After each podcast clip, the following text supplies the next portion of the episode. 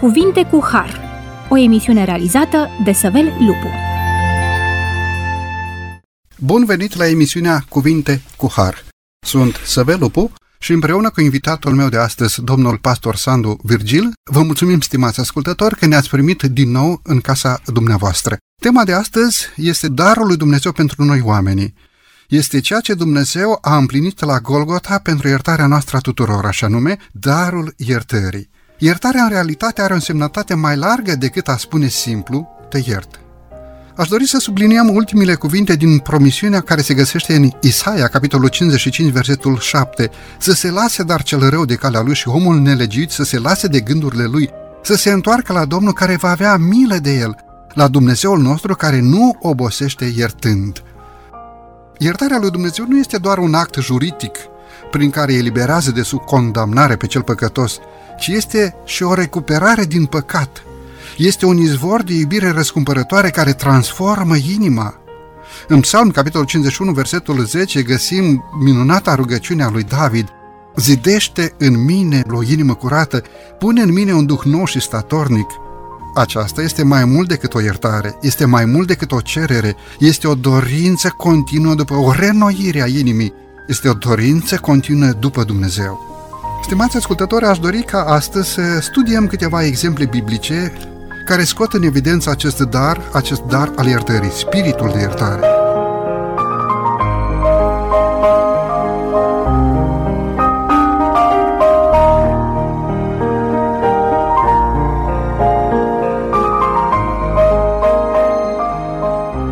Discutăm așadar acest subiect frumos cu domnul pastor Sandu Virgil, pastor în Biserica Adventistă de ziua 7 Domnule pastor, bine ați revenit la microfonul emisiunii Cuvinte cu Har.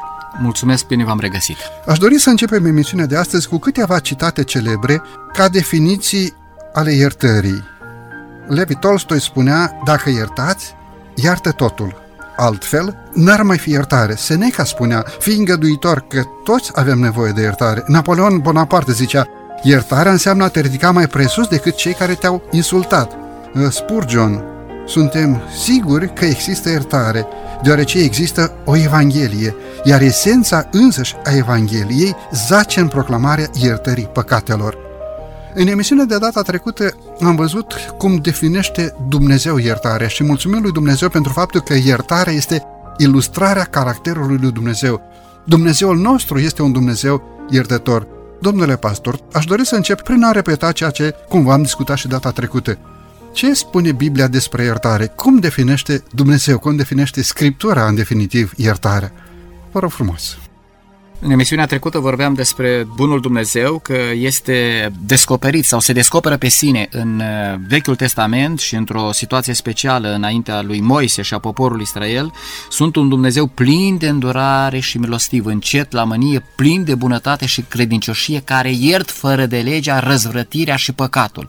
Observăm că Bunul Dumnezeu se uh, definește pe sine ca un Dumnezeu care iartă fără de legea, deci călcarea de lege, răzvrătirea, răzvrătirea este ceva mai mult decât uh, ceva obișnuit pe care îl faci. Răzvrătirea este ceva pe care tu te angajezi conștient să faci. Răzvrătirea. Pur și simplu, mă revolt înaintea lui Dumnezeu uh, sau mă revolt înaintea semenilor mei. Și Dumnezeu spune, uite, te ierce pentru lucrul acesta.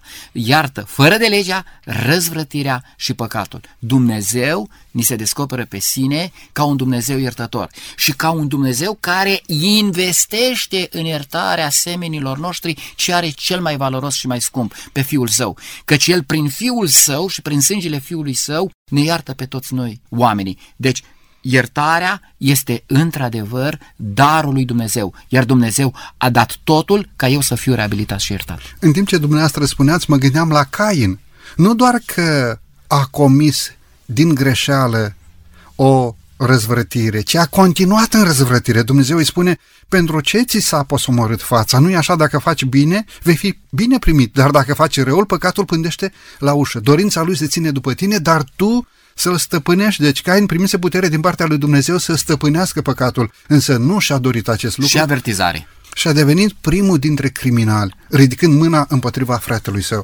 Pe lângă citatele care le-au spus uh, oameni celebri ai lumii acesteia și cu ideea legată de Cain și de prima crimă din uh, creația lui Dumnezeu de pe pământul acesta. Am citit undeva un lucru care m-a impresionat uh, legat de iertare, cum rezolvă Dumnezeu sau ce încurajare dă Dumnezeu spunând cât de dispus este ca să ierte. Și spunea cineva în felul acesta – a refuza să ierți e infinit mai rău decât a ucide. Deci a refuza să ierți e infinit mai rău decât a ucide, deoarece deseori crima este un impuls de moment al unei minți înfierbântate, în timp ce lipsa iertării este o alegere rece și deliberată a inimii. Ce frumos, cât de profund. Cu alte cuvinte, un om într-un moment de nechipzuință face un păcat teribil, a luat viața cuiva. Dar în momentul în care eu aleg să nu iert pe semenul meu, eu de fapt am o alegere rece și deliberată a inimii. Domnule pastor, vreau să pășim un pic pe acest teren și anume, vreau să vă întreb, sunt condiții pentru iertare? Și dacă sunt condiții pentru iertare, care sunt aceste condiții? Sunt condiții care se impun iertătorului și condiții care se impun celui care a greșit. Haideți să vedem cine spune Sfânta Scriptură câteva versete de pe paginile Bibliei care ne pun față în față cu aceste condiții ale iertării. Pe pagina Scripturii avem suficiente texte biblice care vorbesc despre lucrul acesta. Uh, memorabilul pasaj sau declarația apostolului Ioan în 1 Ioan 1 cu 9. Dacă ne mărturisim păcatele, El este credincios și drept ca să ne ierte păcatele și să ne curățească de orice nelegire. De aici tragem concluzia. Care este condiția iertării? Mărturisirea păcatelor. Dacă ne mărturisim păcatele. Deci, cu asta începem, mărturisirea păcatelor. Apoi avem și alte pasaje ale Sfintelor Scripturi care ne pot ajuta. Faptele Apostolilor, capitolul 10, cu versetul 43. Toți prorocii mărturisesc despre el că oricine crede în el capătă prin numele lui iertare păcatelor, care este o altă condiție a iertării. Mărturisirea păcatelor, crede în el și în felul acesta uh, vei putea ca să uh, fii iertat de păcatele tale. Uh, Evanghelia după Luca, capitolul 6, versetul 37. Nu judecați și nu veți fi judecați, nu o sândiți și nu veți fi osândiți. Iertați și se va, vi se va ierta. Cu alte cuvinte, îmi mărturisesc păcatul, cred în Domnul Isus Hristos că El iartă păcatele, dar în continuare am și o anume atitudine. Eu pe mai departe nu o sândesc, nu îi condamn pe alții. Ți s-a arătat omule ce este bine și ce, ce alta cere Domnul de la tine, dacă ne aducem aminte de pasajul din Scriptură. Și apoi aș mai menționa încă un lucru, cine judecă un om se poate înșela, dar cine iartă pe semenul său nu se înșeală niciodată, nu o sândi. Tu, la rândul tău, ți-ai mărturisit păcatul, crezi că Domnul Isus Hristos se iartă, dar tu nu trebuie să fii condamnatorul celorlalți. Mi-aș permite, să, mi-aș permite să adaug și textul din a doua cronici, capitolul 7, versetul 14, referindu-se la istoria poporului Israel. De fapt, se poate aplica și la poporul Israelul spiritual, poporul lui Dumnezeu. Ne spune versetul, dacă poporul meu, peste care este chemat numele meu, se va smeri, se va ruca și va căuta fața mea, se va abate de la căile lui rele, îl voi asculta din ceruri îi voi ierta păcatul și îi voi tămădui țara. Iată câteva condiții pe care dumneavoastră le-ați enunțat și cât de frumos ne spune și acest verset, dacă omul, credinciosul, poporul lui Dumnezeu se va smeri, se va ruga și va căuta fața lui Dumnezeu, îl voi asculta din ceruri și îi voi ierta păcatul. Bun, mulțumesc. M-aș întoarce un pic la primul verset pe care dumneavoastră l-ați, și anume textul din 1 Ioan, capitolul 1, versetul 9, versetul în care ne este spus dacă ne mărturisim păcatele, El este credincios și drept ca să ne ierte păcatele și să ne curățe de orice nelegiuire. Domnule pastor, cum trebuie să se mărturisească omul? Cât de adâncă trebuie să fie această mărturisire? Cum trebuie să înțelegem mărturisirea noastră înaintea lui Dumnezeu? Și este suficient ca omul să se mărturisească doar în fața celui care a greșit? Sau trebuie ca omul să se mărturisească în fața unuia care poate este mai păcătos decât el? Sau poate chiar este un om ales, un om deosebit. Poate omul să mijlocească pentru om? Trebuie să ne mărturisim în fața semenilor noștri? Sau trebuie să ne mărturisim doar înaintea lui Dumnezeu? În definitiv, cine este mijlocitorul nostru între noi oamenii și Domnul Dumnezeul nostru? Vă rog frumos! Pe pagina Sfintelor Scripturi avem uh, foarte clar uh, enunțată ideea Singurul mijlocitor între Dumnezeu și oamenii este Domnul nostru Isus Hristos. Apostolul Pavel în Evrei, capitolul 8 și în alte locuri menționează același lucru, căci uh, avem la Tatăl un mare preot pe Domnul și pe Mântuitorul nostru Isus Hristos. Odată, Domnul Isus Hristos este numit pe pagina Sfintelor Scripturi mijlocitor, Domnul Isus Hristos este numit pe pagina Sfintelor Scripturi mare preot și Apostolul Pavel, în Evrei capitolul 4, menționează spunând să ne apropiem, dar cu deplină încredere de scaunul Harului, ca să căpătăm îndurare, uh, să găsim uh, din partea lui Dumnezeu uh, acea favoare de care avem noi nevoie, ca să fiți ajutați raportul Scripturii spune mai departe la vreme de nevoie. Deci dacă ne mărturisim păcatele, noi păcatele trebuie să le mărturisim. Cum să le mărturisim? Cu sinceritate. Spune-i păcatului pe nume. Am greșit. Uneori avem tendința să facem mărturisiri generale, mărturisiri angrosiste și te rugăm, Doamne, să ne ierți toate păcatele noastre, pe care, care toate? Ce anume am greșit eu? Am nedreptățit, Doamne, te rog să mă ierți că am nedreptățit. Pe cutare, spune păcatului pe nume, spune persoana pe nume. Doamne, ce am făcut? Am furat. Da, am furat de la cutare, de la cutare. Ce am făcut? L-am vorbit de rău pe cutare, pe cutare, pe cutare. Fii explicit și înaintea lui Dumnezeu. Nu că Dumnezeu nu ar cunoaște treaba aceasta, dar are nevoie ca eu să conștientizez că am călcat pe un tărâm greșit de unde Dumnezeu dorește să mă aducă înapoi. Nu numai pe mine, pentru că dacă ne mărturisim păcatele, odată eu îi le mărturisesc lui Dumnezeu, care totdeauna au atingere față de Dumnezeu, dar eu trebuie să mă duc și la semenul meu și să-i spun, uite, te rog frumos să mă ierți. Ce înseamnă mărturisirea? Mărturisesc lui Dumnezeu, dar eu trebuie să mărturisesc și semenului meu. Cine iartă? Eu, de fapt, că eu te iert. Stai puțin, cum adică eu te iert? Dar ce calitate am eu? Cum adică eu te iert? Pur și simplu, singurul care poate să ierte este Dumnezeu. De fapt, când eu spun că te iert, eu spun de fapt următorul lucru. Dumnezeu să ne ierte pe amândoi, căci dacă eu spun eu te iert, cu alte cuvinte eu spun în felul următor. Știi ce? De fapt, numai tu mi-ai greșit. Eu nu ți-am greșit deloc.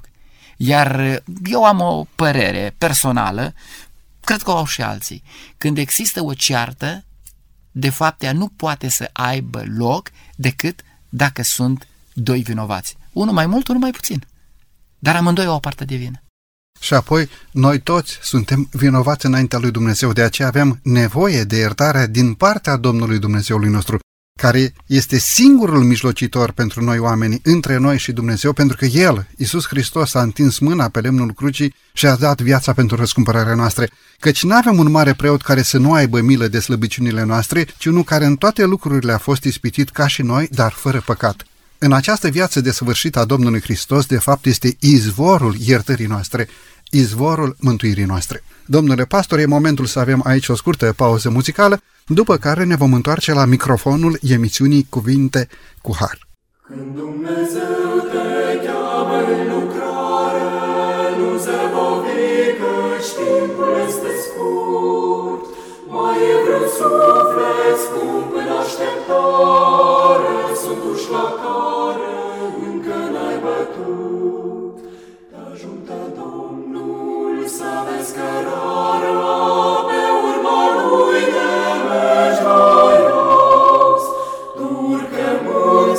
și străbate marea, fi mesagerul păcii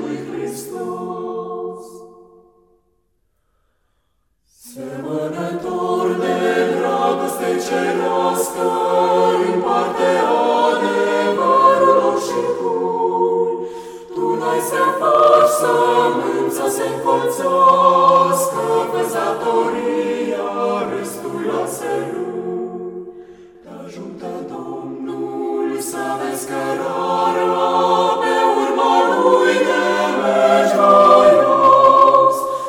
Urcă munții și străbate marea, fi mesagerul păcii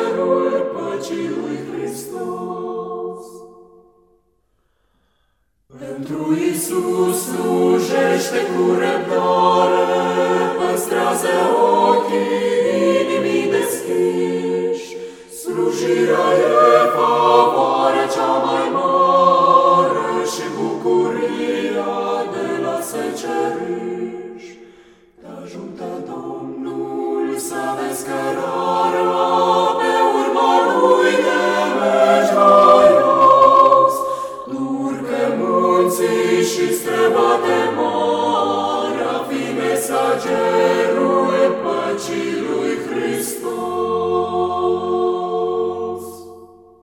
această frumoasă pauză muzicală ne-am întors la microfonul emisiunii Cuvinte cu Har. Discutăm astăzi despre darul lui Dumnezeu, iertarea din partea lui Dumnezeu ca un dar oferit nouă oamenilor, dar prin care și noi primim ceea ce Dumnezeu ne-a dat, dar la rândul nostru suntem determinați să oferim iertare celor care ne greșesc. Discutăm acest subiect frumos împreună cu domnul pastor Sandu Virgil, pastor în Biserica Adventistă de ziua șaptea. Domnule pastor, aș dori să pășim înainte prin a discuta un subiect care cumva l-am atins și în emisiunea de data trecută, dar aș dori să zăbovim un pic asupra lui, pentru că din înțelegerea acestui subiect sau din înțelegerea acestui punct rezidă și liniștea noastră sufletească. Cum credeți că ar trebui să procedeze un om care nu se iartă pe sine? Credeți că o astfel de stare înaintea lui Dumnezeu, de permanentă lamentare, de permanentă mărturisire, de permanentă penitență înaintea lui Dumnezeu este o stare normală? Sau omul, după ce s-a mărturisit înaintea lui Dumnezeu, după ce a primit darul iertării din partea lui Dumnezeu, ar trebui să considere acest subiect un subiect încheiat și ar trebui să reînvestească pentru viitor, să trăiască pentru viitor cu încredere în Dumnezeu și cu nădejde că păcatul a fost acoperit, iar fără de lege iertată. Cum ar trebui să procedeze un om care nu se iartă pe sine? Aș vrea să introduc subiectul acesta printr-o uh, ilustrare și anume uh, să presupunem că am avea un copil și copilul acesta se joacă cu mingea, sparge un geam și vine în fața noastră ca și părinți și ne spune Tată, mamă, te rog frumos să mă ierți. Iar noi zicem, bine, te iert, dar să nu se mai întâmple. Uh, trec 3-4 ore, geamul este înlocuit, copilul vine din nou la noi și spune, tată, mamă, te rog frumos să mă ierți că am spart geamul acum două ore. Măi, stai liniștit, nu e nicio problemă. Te-am iertat, uite, s-a pus geamul la loc. A doua zi dimineața când pleacă la școală, cu lacrimi în ochi, tata, știi ce, te rog frumos să mă ierți, știi, ieri am spart geamul. El ajunge de 20 de ani, ajunge de 30 de ani și când se întâlnește cu tatălui bătrân îi spune, știi ce, tată sau tatălui în vârstă, tată, te rog frumos să mă ierți, știi, acum 20 și ceva de ani în urmă am spart un geam. Lucrul acesta nu este normal. În momentul în care Dumnezeu iartă, eu trebuie să primesc darul iertării. Eu, dacă nu desfac această cutie cu darul iertării, eu sunt iertat doar din punct de vedere declarativ, dar eu nu trăiesc în inima mea bucuria aceasta a iertării. Și aș dori în sensul acesta să vă invit să ne aducem aminte de un pasaj de pe pagina Sfintelor Scripturi. Domnul Iisus Hristos se confruntă cu o situație aparent dificilă. În Evanghelia după Ioan, capitolul 8, începând cu versetul 3, spune că atunci cărturarii și fariseii i-au adus o femeie care a fost prinsă în actul săvârșirii păcatului, foarte interesant, nu putea nimeni să tăgăduiască, a fost prinsă în fapt Interesant este că pe ea au prins-o și pe el nu l-au prins. Asta e mare surpriză. Arată caracterul acestor oameni. Au adus-o doar pe ea. Trebuiau să-i aducă pe cine? Pe amândoi. Și la un moment dat Domnul Iisus Hristos este confruntat cu câteva întrebări. Tu dar ce zici? El se apucă și scrie cu degetul pe pământ. Se pare că toți învinuitorii citesc. Femeia așteaptă să audă prima piatră care vâjie prin aer și se lovește de trupul ei sau de capul ei. Legea spunea să fie omorâtă cu pietre și la un moment dat se face liniște, nu se mai aude niciun pas, nu se mai aude absolut nimic, doar probabil uh, uh, sufletul acela și bătăile inimii unei femei care aștepta sau trăia ultimele momente ale vieții. Și dintr-o dată uh, este această tăcere apăsătoare întreruptă. Femeie, unde sunt părâșii tăi? Cine? Te-a osândit? Nimeni, Doamne. Și Domnul spune, uite ce este, drum bun, nici eu nu te osândesc. O regăsim pe femeia aceasta că s-a bucurat de darul iertării. O găsim că îl urmează pe Domnul Isus Hristos. Nu se mai pomenește niciodată că ea s-ar mai fi întors la felul ei de viețuire din trecut și numele ei este menționat pe pagina Scripturii că va fi pomenit în toată lumea și văd că și în emisiunea aceasta, pentru că ea a trăit bucuria iertării și a spălat picioarele Domnului Isus Hristos cu o investiție de nard curat destul de scumpă. Foarte frumos. Probabil că danful, mirosul plăcut de la acest nard curat, Domnul Hristos l-a purtat pe pielea lui și în zilele răstignirii. Se spune că acest dar foarte scump putea să persiste până la luni de zile pe o haină sau pe mâna sau pe fruntea care era atinsă de un strop, de o picătură din darul respectiv, ca un, ca un dar al inimii, ca o prețuire pentru iertarea pe care a primit-o din partea Domnului Hristos. Deci nu a trăit bucuria neiertării și a trăit bucuria iertării pe care a manifestat-o toată viața ei după aceea. Deci, la întrebarea dumneavoastră, sunt persoane care nu se iartă pe ele? E posibil că sunt persoane care nu se iartă pe ele, dar lucrul acesta nu vine din învățătura Domnului și vine dintr-o stare pe care satana dorește să o perpetueze în viața mea. Mă împinge la păcat, și după ce mă împinge la păcat, el spune, oh, da, pe tine nu te mai iartă nimeni niciodată. Nici nu mai îndrăzni să crezi că vei fi iertat. Și sunt oameni care e posibil să intre în mormânt cu acest simțământ că ei nu se iartă pe ei înșiși pentru lucrurile care le-au făcut împinși de vrăjmașul sufletelor noastre. Mulțumesc frumos! Sunt și câteva versete deosebit de frumoase pe paginile Sfintelor Scripturi. Psalm, capitolul 32, versetul 1. Ferice de cel cu fără de lege iertate și de cel cu păcatul acoperit. Psalm 32 cu 5. Atunci ți-am mărturisit păcatul meu și nu mi-am ascuns fără de lege. Am zis, îmi voi mărturisi Domnului fără de legele și tu ai iertat vina păcatului meu. Isaia, capitolul 55, versetul 7, să se lase cel rău de calea lui și omul nelegiuit să se lase de gândurile lui, să se întoarcă la Domnul care va avea milă de el, la Dumnezeul nostru, care nu obosește iertând. Frumoase versete care ne garantează faptul că Domnul Dumnezeul nostru este un Dumnezeu iertător, o iertare oferită în dar nouă oamenilor prin actul pe care Domnul Hristos l-a împlinit pentru noi la Golgota, pe lemnul crucii. Domnule pastor, aș vrea ca înainte de cea de-a doua pauză muzicală, să mai discutăm un aspect, și anume, cât ar trebui să plătească un om pentru iertare? Iertarea poate fi cumpărată și aș vrea să înțelegem bine acest lucru. Dacă iertarea este cumpărată, atunci înseamnă că eu am făcut ceva pentru ca să fiu iertat. Sau iertarea este simplu un dar din partea lui Dumnezeu în virtutea unui angajament că omul noi, eu personal, nu voi mai continua un stil de viață păcătos. Deci întrebarea este, poate fi iertarea cumpărată? Trebuie să plătesc pentru iertare? Noi plătim eventual pentru consecințele păcatelor noastre, dar nu în sensul acesta întreb. Întreb în sensul a plăti pentru a fi izbăvit de vina păcatului. Eu nu-l pot îndatora cu nimic pe Dumnezeu ca să mă ierte. Deci eu nu-L pot îndatora pe Dumnezeu. Deci eu nu pot să fac ceva și după aceea să mă retrag și spun, e, Doamne, ia te uită ce am făcut eu, n-ai încotro. Vezi, acum tu ești obligat ca pe mine să mă ierți. Uite, am făcut o investiție în biserică imensă.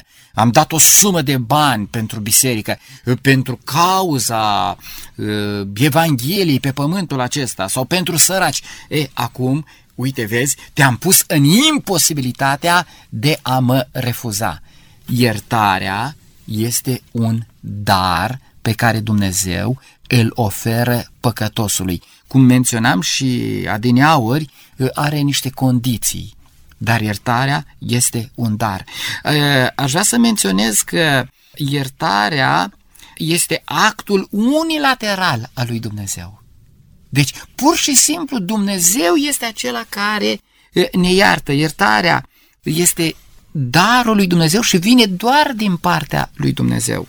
Mi-au plăcut uh, două gânduri pe care vrea să le enunț uh, în continuare. Spunea cineva, dacă vrei să fii fericit o zi, răzbună-te.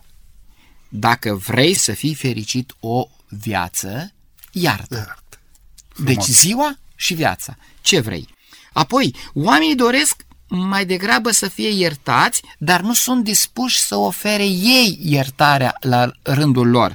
Și în uh, publicația Semnele Timpului uh, a fost uh, publicat un articol despre un sondaj realizat în societatea americană despre dragoste și iertare. Pe mine m-a surprins rezultatul acestui sondaj. 94% dintre cei întrebați au răspuns Vrem mai multă iertare în țara noastră. Și la întrebarea Ești dispus să ierți mai mult? Au răspuns doar 62. Deci, cu alte cuvinte, vreau să fiu beneficiarul iertării, dar eu, la rândul meu, am carențe în a încuraja pe celălalt să trăiască bucuria că eu nu mai am nimic cu el. Că de fapt ce fac eu când iert? Îi spun, noi putem continua mai departe. Uite ce este, putem duce viața mai departe. Măreția lui Dumnezeu stă în faptul că iartă și nici nu mai aduce aminte de păcatul nostru, fără să aștepte o recompensă din partea noastră a oamenilor. Ceea ce așteaptă Dumnezeu este vindecarea noastră, și anume a ne întoarce la Dumnezeu cu toată inima. De fapt, și textul din Matei, capitolul 9, versetul 2 în continuare, în legătură cu vindecarea acelui slăbănon care zăcea în pat, Mântuitorul, văzându-le credința celor care l-au adus, spune acestui slăbănog, îndrăznește, fiule, păcatele îți sunt iertate, căci ce este mai lesne, a zice, iertate sunt păcatele sau scoală-te și umblă. Și Mântuitorul a citit inima celor care erau acolo și ei spuneau în inima lor, fariseii, saducheii, cărturare, hulește, cine este acesta de zice, iertate sunt păcatele? Doar Dumnezeu poate să ierte păcatele. Dar Mântuitorul, citindu-le gândurile din inimă, a zis, dar ca să știți că Fiul omului are putere pe pământ să ierte păcatele, ție zic, scoală-te, ridică-ți patul și du-te acasă. Deci omul a fost și vindecat. Dumnezeu dorește iertarea și aduce și vindecare. Iar omul, într-adevăr, s-a ridicat și a luat patul și s-a dus acasă. Domnule pastor, iertarea lui Dumnezeu operează doar în ceruri sau Dumnezeu în Isus Hristos, Domnul nostru, cu puterea Duhului Sfânt, aduce iertare și aici, pe pământ. Subiectul este mult mai vast și nu poate fi, cred că, cuprins în emisiunea de față. Iertarea din punct de vedere al actului juridic, cărțile din ceruri, ștergerea păcatelor, înregistrarea păcatelor, ispășirea pe care o face Domnul Isus Hristos și noi ca și beneficiari a iertării pe pământul acesta. Orice hotărâre pe care Dumnezeu o ia în dreptul nostru, în ceruri, are de a face cu noi înșine. Are de a face cu starea de bine, are de a face cu bucuria simțământului că ești primit înaintea lui Dumnezeu. Un duh mâhnit usucă oasele. La un moment dat spune raportul Sfintelor Scripturi. Dar Domnul este acela care dorește ca să ne dea o inimă veselă. O inimă veselă este un bun leac. Omul acesta despre care ați menționat dumneavoastră avea două probleme. Una era imobilizarea fizică, omul era pe un pat, era bolnav. Și Domnul Iisus Hristos îi spune, uite, iertate sunt păcatele. Se naște întrebarea, oare omul acela a ajuns într-o stare de suferință fizică datorită unor păcate, cum menționează dumneavoastră, consecința păcatelor? Și se pare că Domnul aici vrea să ne învețe că există unele păcate pe care noi le facem, care au consecința unor boli fizice. Și vii la Dumnezeu și Dumnezeu în multe cazuri procedează ca aici. Mă iartă, adică îmi dă o inimă veselă, sunt iertat. Și în multe cazuri spune, știi ce? Te și vindec din punct de vedere fizic. Dar în situația în care, în atot știința lui Dumnezeu, el consideră că consecința păcatului duce la moarte, nu dorește să-l lase pe om fără nădejde și fără speranță și îi spune, știi ce, tu ți închei alergarea pe pământul acesta, dar eu îți dau garanția că tu ești iertat de păcate. De aceea, oricine ne ascultă, prima dată să caute iertarea lui Dumnezeu și dacă Dumnezeu mai dă și darul vindecării, să lăudăm pe Dumnezeu și să nu ne mai întoarcem de unde am plecat, dar să ne bucurăm de iertarea pe care El o dă păcatelor care garantează viața veșnică. În momentul în care Domnul Hristos era pe lemnul crucii plătind prețul nu pentru păcatele Lui, ci plătind prețul păcatelor întregului neam, prețul păcatului nostru, Tâlharul pocăit, așa cum am spus și dumneavoastră în emisiunea trecută, vine cu cererea ca să fie iertat și să fie împreună cu Dumnezeu în împărăția lui Dumnezeu. Domnul Hristos răspunde în acel moment. Nu cere, nu cere dă-mă jos de pe cruce.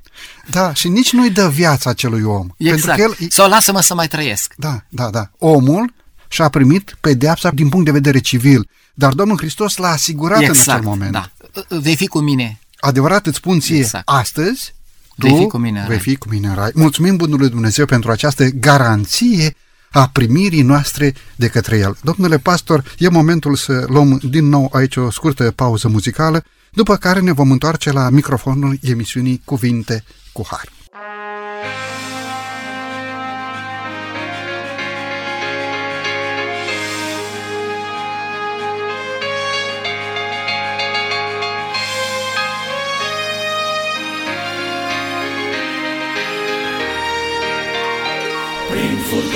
Și prin valuri ce amenințau să mă înghită pe veci de-ar putea.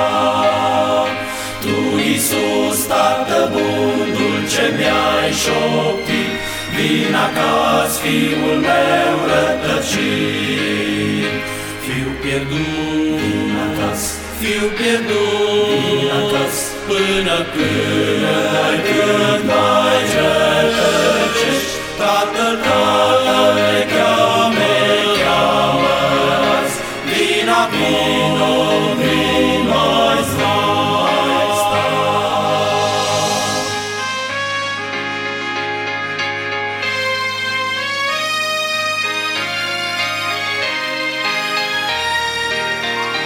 Dacă luntrea ta slabă purtată e vântești furios, te așteaptă Iisus, loc ți-a pregătit, vin acasă, fiu pierdut, rătăcit. Fiu pierdut, vin acasă, fiu pierdut, vin acasă, până când ai când ai rătăcești, Tatăl, Tatăl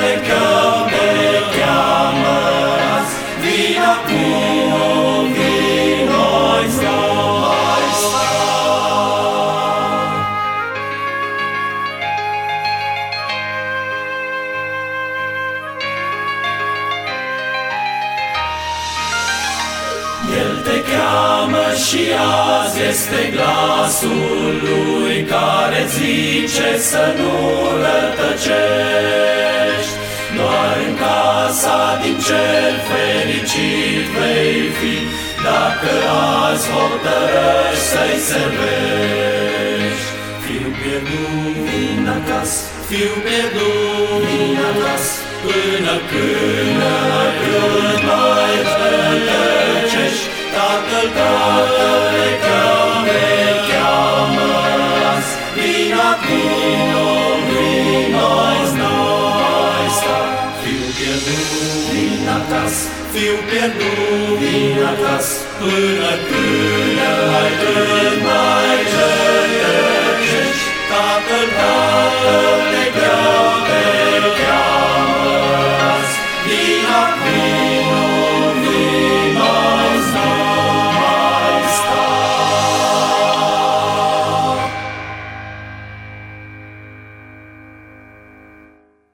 După această frumoasă pauză muzicală, ne-am întors la microfonul emisiunii Cuvinte cu Har. Discutăm astăzi despre darul iertării, darul lui Dumnezeu pentru noi oamenii. Discutăm cu domnul pastor Sandur Virgil, pastor în Biserica Adventistă de ziua 7 Domnule pastor, pentru cea de-a treia parte a emisiunii astăzi, pentru ultimele 10 minute, aș vrea să discutăm un text, o problemă sensibilă, și anume textul din Matei, capitolul 12, versetul 31, care ne pune față în față cu hula sau păcatul împotriva Duhului Sfânt. Versetul ne zice, de aceea vă spun, orice păcat și orice hulă vor fi iertate oamenilor, dar hula împotriva Duhului Sfânt nu va fi iertată. Oricine va vorbi împotriva Fiul omului va fi iertat, dar oricine va vorbi împotriva Duhului Sfânt nu va fi iertat nici în viacul acesta, nici în cel viitor. Domnule pastor, cum adică? Să nu fi iertat nici în viacul acesta și nici în viacul viitor? Sunt păcate care nu pot fi iertate, vă rog frumos. Pasajul acesta din Sfânta Scriptură pentru mulți oameni ridică o mare problemă și dacă nu este înțeles cum trebuie, ar putea să aducă prejudicii veșnice. Aș vrea să menționez următorul lucru. E posibil ca acest verset din Sfânta Scriptură să facă sângele Domnului nostru Isus Hristos ineficient pentru un anume, anume păcat? Aici este marea problemă. Domnul Isus Hristos, prin sângele său și prin jertfa sa de pe crucea Golgotei, poate să ierte toate păcatele sau iartă doar 99,999999, dar iată că unul el nu-l poate ierta. Și atunci toți oamenii ar zice, ferească-mă, Doamne, să cum, cumva să comit păcatul de neiertat. Și corectă întrebarea, ce înseamnă păcatul de neiertat? Cum menționați dumneavoastră, orice păcat și orice hulă vor fi iertate oamenilor, dar hula împotriva Duhului Sfânt. Aș vrea să vorbim puțin despre Duhul Sfânt.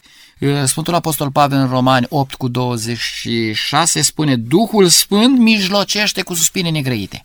Deci dacă Duhul Sfânt mijlocește la Tatăl cu suspine negrăite, înseamnă că Duhul Sfânt este direct interesat ca eu să fiu salvat, că El mijlocește în favoarea mea.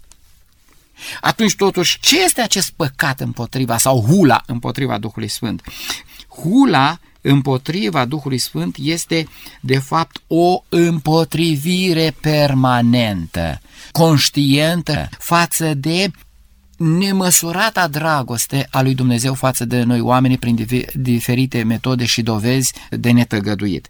Păcatul blasfemiei împotriva Duhului Sfânt nu constă în a rosti cuvinte necugetate sau a săvârși unele fapte, ci de fapt blasfemia sau păcatul împotriva Duhului Sfânt este ferma și hotărâta rezistență în fața adevărului și ale dovezilor.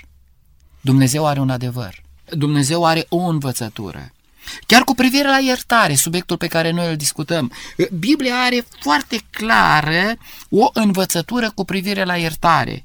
Cum poți să ajungi păcătos? Ea ne spune cum poți să ajungi păcătos și Bunul Dumnezeu spune, uite, aceasta este calea de întoarcere din starea de păcat la Dumnezeu. În momentul în care eu încerc o cale ocolită sau nebiblică de a mă întoarce la Dumnezeu, vine Duhul Sfânt în conștiință, vine Duhul Sfânt și îmi spune, uite ce este, ai luat-o greșit, întoarce-te pe drumul care, care trebuie. Uite, acestea sunt dovezile, texte din Scriptură. Dacă eu caut intenționat în avantajul meu vremelnic să răstălmăcesc unele texte din Sfânta Scriptură, să dau alt sens care să se potrivească cu nelegiuirea din viața mea, să găsesc în Scriptură scuze pentru păcatele pe care le-am făcut sau pe care doresc să continui să le fac, ajung în situația ca eu să nu mai beneficiez de mijlocirea cu suspine negrăite a Duhului Sfânt, am o împotrivire permanentă față de această dorință a Duhului Sfânt de întoarcere pe baza dovezilor către adevărul incontestabil și în felul acesta uh, eu uh, săvârșesc păcatul de neiertat. Adică Duhul Sfânt este întristat, Biblia spune la un moment dat, pe Efraim lăsați-l în pace, s-a alipit de idoli, cu alte cuvinte, ai ajuns atât de departe prin propria alegere, încât orice aș mai face pentru tine, tu nu mai dorești să te întorci. Și când ai ajuns într-o situație de felul acesta este atât de trist, în primul rând pentru Dumnezeu, lui îi pare rău că te-a pierdut. Iar tu beneficiezi în ghilimele spus de alegerea ta, pierderea veșniciei. Sunt unii oameni care, vorbind despre aceste versete, vorbind despre hula împotriva lui Dumnezeu și păcatul împotriva Duhului Sfânt, amintind și alte versete de pe paginile Sfintelor Scripturi, Marcu 2 cu 7, Marcu 3 cu 29, Marcu 2 cu 9, Luca 12 cu 10, fac referire la un păcat anume ca fiind păcatul împotriva Duhului Sfânt. Unii oameni spun necinstirea față de părinții tăi, necinstea față de cei care ți-au dat viața. Acesta este păcatul împotriva Duhului Sfânt. Alții spun nu, păcatul împotriva Duhului Sfânt este de fapt continua călcarea poruncii a șaptea. Alții spun nu, nu, nu, nu, este păcat împotriva Duhului Sfânt să calci prima poruncă din decalog. Domnule pastor, putem să punctăm doar călcarea unei singure porunci ca fiind păcat împotriva Duhului Sfânt? Ne spune Marcu 3 cu 29, va fi vinovat de un păcat veșnic sau o anumită stare în care omul se complace astfel împotrivindu-se cele de-a treia persoane a Dumnezeirii, Duhului Sfânt, care ar putea să o crotească pe acea persoană. Vreau să menționez următorul lucru. Orice păcat orice păcat e posibil să devină păcat sau hulă împotriva Duhului Sfânt. Nu nominalizarea unui păcat, și orice păcat poate să devină hulă împotriva Duhului Sfânt. Și aș menționa ideea că persoana cea mai nenorocită din lume este aceea a cărei conștiință nu-l mai tulbură când săvârșește răul, știind că ar trebui să facă binele. Deci cum se ajunge la hula împotriva Duhului Sfânt? Să fiu conștient că fac răul și să o fac fără nicio mustrare de conștiință. De fapt, omul îl dă deoparte pe cel care ar fi putut să-l ajute până la capăt ca Dumnezeu, corect, corect, corect. cea de-a treia persoană a Dumnezeirii. Corect, corect. Și astfel se așează în acea situație da. în care nu mai poate să primească iertare. Nu că Dumnezeu nu și-ar fi dorit să dea iertarea, ci omul s-a așezat acolo unde nu poate să-l mai ajungă darul lui Dumnezeu. Corect. Domnule pastor, ne apropiem de încheierea acestei emisiuni și aș vrea totuși să subliniem și un, un anumit aspect. Am vorbit despre iertare, am vorbit despre acest dar din partea lui Dumnezeu, am văzut și condițiile prin care iertarea se poate primi. Aș vrea însă să ne gândim și să dezbatem un pic pentru două-trei minute pe care le mai avem la dispoziție ce nu este iertarea. Am văzut versete de pe paginile Sfintelor Scripturi care ne vorbesc despre iertare. Aș vrea să concluzionăm spre încheiere nu ce este iertarea, pentru că știm, dar câteodată nu avem putere sau nu vrem să iertăm. Aș vrea să subliniem ce nu presupune iertare, ce nu este iertarea. Iertarea înseamnă să te comporți așa ca și cum nu s-ar fi întâmplat nimic? Sunt câteva texte în Sfânta Scriptură care ar putea să elucideze uh, provocarea aceasta de la sfârșitul emisiunii. Vai de voi cei ce numiți răul bine și binele rău, care spuneți că întunericul este lumină și lumina este ce? Întuneric. Deci, a tolera un rău făcut. Asta nu înseamnă... Iertare. Sau a ne purta ca și cum nu s-ar fi întâmplat nimic. Nici asta nu iertare. Poți să fii complice. Da, vă aduceți aminte, Urie, David. David uh, pur și simplu face un lucru teribil cu Hurie Hetitul, cu soția acestuia. Și la un moment dat David se comportă ca și cum nu s-ar fi întâmplat nimic. Și intervine uh, prorocul și în cele din urmă uh, ne aducem aminte ce se întâmplă. Uh, mai e o altă problemă, a le permite altora să profite de noi. Dar cred că un alt subiect. E corect să permiți celuilalt să te batjocorească, să-și bată joc de tine, să profite de tine? Pe pagina Sfântelor Scripturi avem două exemple. Domnul Isus Hristos, la un moment dat, uh, pune o întrebare în timpul judecății, când este lovit. Pentru ce? Pentru ce mă bați? Pentru ce mă bați? Uh, n-a făcut nimic mai mult. Dar a pus o întrebare. Pentru ce? Uh, și la un moment dat Apostolul Pavel pune și el o întrebare și la el lucrurile s-au puțin diferit față de Domnul Isus Hristos. Sunt cetățean roman. Și lucrul acesta la un moment dat uh, bulversează toată administrația din uh, uh, locul acela. Cum? Tu ești cetățean roman? Eu cu mare sumă de bani mi-am câștigat dreptul ăla și nu, că eu chiar sunt născut roman. Vă dați seama ce, ce spune Apostolul Pavel? Și că, domnule, dacă legile îmi dau un drept, lasă-mă să mă folosesc de dreptul acesta. Dar chiar și în felul acesta, Biblia mai spune încă ceva. Celui care îți cere haina, și atâta timp cât ești cu vrăjmașul tău pe drum, mai bine ar fi ce să faci, să te împaci. Dar a fi creștin nu înseamnă că alții să profite de tine. Oh, el este creștin. El trebuie să întoarcă totdeauna obrazul, cu toate că Biblia spune întoarce obrazul. El trebuie să fie totdeauna furat. El trebuie să fie. Totuși sunt niște drepturi cetățenești. Că, domnule, îmi pare tare rău, mai împrumutat cu niște bani, nu poți să-i aduc înapoi, iartă-mă, da, hai mai dă-mi o dată.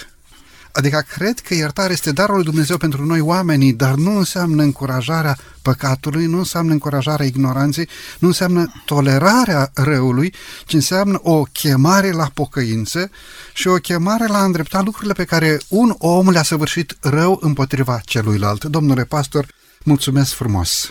Poate este cineva care are simțământul ca păcătuit împotriva Duhului Sfânt, dar îi pare rău. Și-a mărturisit păcatul, simte regretul în suflet. Ce ați sfătui o astfel de persoană? Deci dacă el are regretul în suflet, dacă îi pare rău, înseamnă că Duhul lui Dumnezeu nu l-a părăsit, înseamnă că nu a comis păcatul împotriva Duhului Sfânt, înseamnă că Duhul lui Dumnezeu mai lucrează la inima acelui om. Cum l-ați încuraja? Tocmai ceea ce a spus dumneavoastră e esențialul. În momentul în care mă simt în cugetul meu mustrat, este o dovadă că Duhul Sfânt este activ în conștiința mea și în viața mea și nu sunt sub incidența făptuirii păcatului de neiertat. Aș sfătui persoana respectivă să facă un singur lucru, să se raporteze la Biblie așa cum cere Dumnezeu, să-și asculte conștiința care îl cheamă la Domnul Isus Hristos, dacă mai este ceva în viața lui care trebuie să părăsească, să înlăture, să o facă și să alerge la Dumnezeul nostru care nu obosește iertând. Și atunci când ierți pe cineva sau te ierți pe tine însuți, nu poți să schimbi trecutul. Nu te mai poți întoarce, dar poți schimba viitorul. Te rog, schimbă viitorul apropiindu-te de Domnul Isus și predându-ți viața Lui. Foarte frumos, bunul Dumnezeu să binecuvinteze aceste gânduri. Domnule pastor, mulțumesc tare mult pentru prezența dumneavoastră în emisiune.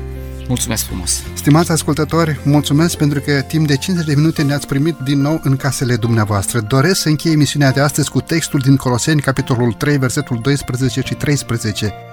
Astfel, dar, ca niște aleși ai lui Dumnezeu sfinți și prea iubiți, îmbrăcați-vă cu o inimă plină de îndurare, cu bunătate, cu smerenie, cu blândețe, cu îndelungă răbdare, îngăduiți-vă unii pe alții și dacă unul are pricină să se plângă de altul, iertați-vă unul pe altul. Cum v-a iertat Hristos, așa iertați-vă și voi. Evanghelia iertării este în întregime centrată în Isus Hristos. A ierta înseamnă să fim asemenea Domnului Hristos. Bunul Dumnezeu să ne ajute la aceasta.